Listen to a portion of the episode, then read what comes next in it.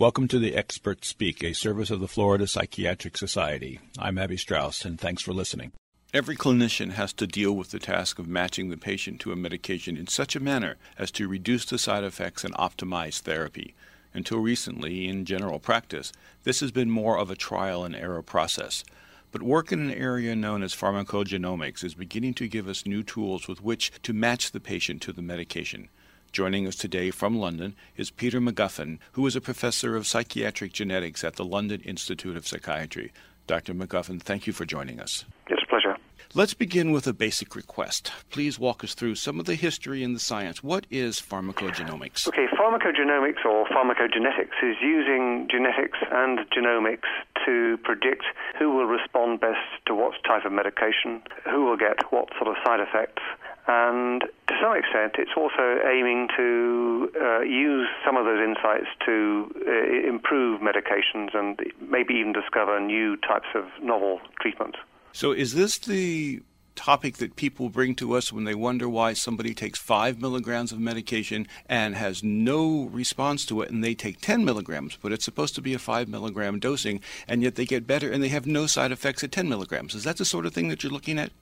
Absolutely. That's the sort of thing. I mean, there are two things to consider. One is that there are individual differences in the way people metabolize medication, and the other is that there are individual differences in the way that people respond to medication, and some of those individual differences in both instances are due to genetics. So how does one go about testing for this? Are there standardized tests available now? Well, there are some. We're getting towards standardized tests in the sense that many psychoactive drugs are metabolized by a set of enzymes called the cytochrome P450 system. And we know that some of those enzymes have genetic variants in them that make some people metabolize rapidly, some people metabolize slowly, and some people metabolize at a, if you like, normal intermediate rate.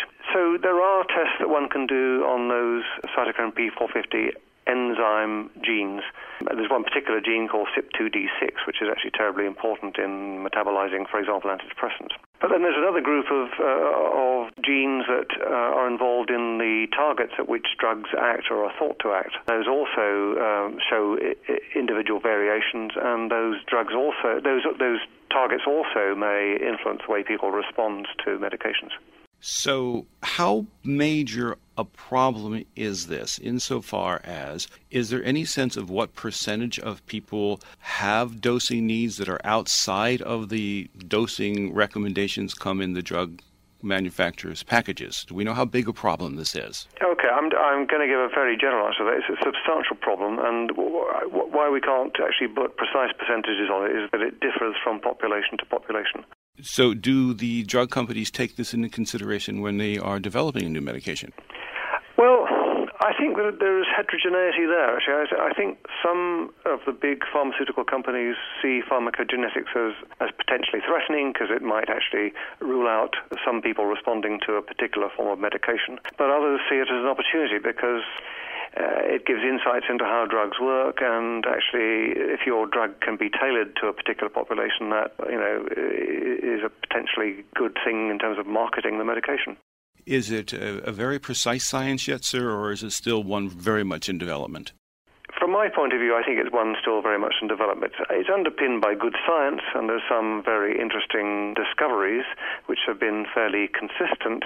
However, I think we're at the stage, from my point of view, I think we're at the stage at the moment where we're trying to see whether the discoveries so far have any really good clinical implications. So we're just about to embark on a comparatively modest-scale pilot study where we will take a series of patients, probably about 40 in the first instance, and we will test them all genetically, and then we will look back after a period of about 12 to 16 weeks, and we will break the code on the genetic tests, and we will see whether we would have managed those 40 patients any differently had we actually known the genetic information at the start.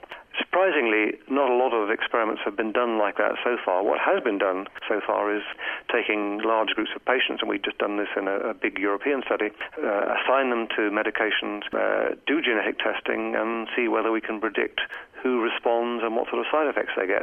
So we're getting some answers from that type of study, which are interesting scientifically, but the question is whether they're actually applicable clinically so far, because some of the effects of these genes, although statistically significant, might not be clinically all that important. I read in the recent publication in the American Journal of Psychiatry a very interesting comment that was in the paper that you were one of the authors. And it's the sort of thing that's intriguing and it's fascinating. It says a differential expression of these cytokines, may make some individuals more vulnerable to a subtype of depression that may be related to environmental exposures and a poor response to serotonergic antidepressants. This is a way of thinking that most psychiatrists traditionally have not used. Yes, correct. That's right. And I think probably psychiatrists will begin to have to get used to this way of thinking. It's fascinating. It is. Now, one of the things that intrigued me as I was reading and preparing for this is that a lot of this testing, and correct me if I'm incorrect, please, sir, is that we seem to be looking with the genetic testing not at understanding the effectiveness of medication, but more the tolerability. Is that a fair statement? I think we're looking at both effectiveness and tolerability, actually. Obviously, it's important from the perspective of patients if they can't tolerate drugs, but also they also want to know that they're going to get better when they actually take the medication. So it's really both things, and I think most current pharmacogenetic research focuses on both development of unwanted effects and development of wanted effects, i.e. getting better from the disorder. So if it is more than just the tolerability, because first reading, and I looked at in the United States, the FDA site, and they have a whole lot on this topic, and they call it personalized medicine. And yes. The right dose of the right drug for the right indication for the right patient at the right time. It's a very lovely phrase. Yes, it is. But well, I was going to say, really, it is more than just tolerability. I mean, I can understand why agencies like the FDA, who want things to be safe, focus on tolerability. But it's also efficacy. I think one of the biggest messages that comes from all of this is to take the sense of failure and guilt away from people if they don't respond to a medication, and to say it may be the doctor's fault, it may be the clinician's fault, because we really don't understand how to dose appropriate to the genetic makeup. And the patient goes home and doesn't get better and thinks there's something wrong with them. Yeah, that's true. That's an interesting thing, of course, about people suffering from depression. I've come across patients who actually feel guilty about even just taking medication, never mind not responding to it. We note also in a lot of the work that previously unexplained or unexpected genomic regions in our genetic makeups may be more predictors of an antidepressant response than not. This sounds also very exciting in a whole new area and a way to look at this entire process. Yes, absolutely, and that relates to what I was saying earlier about understanding other mechanisms. I mean, of course, we know a lot, at least we think we know a lot about how antidepressants work, but a lot of what we do is looking where the light is, so we focus on serotonergic systems and so on. And as you mentioned, we've neglected other areas that might be affected by antidepressants, such as cytokine activity. Do you think that eventually this may result in the need to find a completely different class of antidepressants that do take the genetic variations into consideration?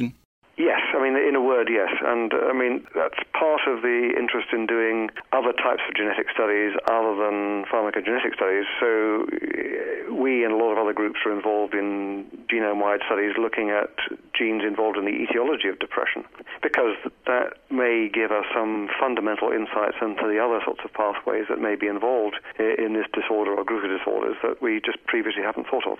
I don't know what it's like in England, but I know here in the United States there are various chips that can measure the cytochrome P2C19 and cytochrome P2D6. Yes. Are they worth the time? Are they worth the money? That's a key question.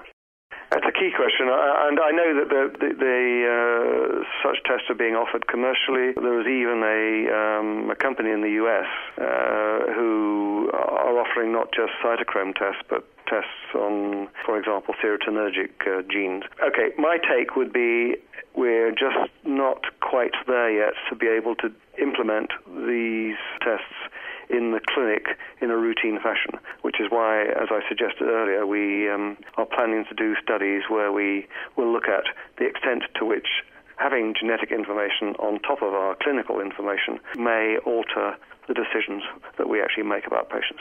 Because it has a certain attraction to it. I mean, when the Wall Street Journal does a headline that says FDA clears tests for patient DNA to screen for drugs effectiveness, that's about as attractive as one can get. Absolutely, yeah. So the process here of exploring for the genetic makeup, how far back does it go? Is it something that's relatively new to our science, or has it been something that's been tinkered with for a very long time? We just didn't have the tools. We just didn't have the tools. No, the idea of pharmacogenetics is quite an old one. It goes back to the late 50s, early 60s. But, of course, in those days, our knowledge about the genome was primitive compared with what we know now. My question, of course, is I'm trying to bring this into some level of usefulness for the practitioner. This is very fascinating and very intriguing work, but I think in the everyday process of treating a patient, it's more theoretical than practical yet. And I think that's what you're saying. Well, yes, I think we're close.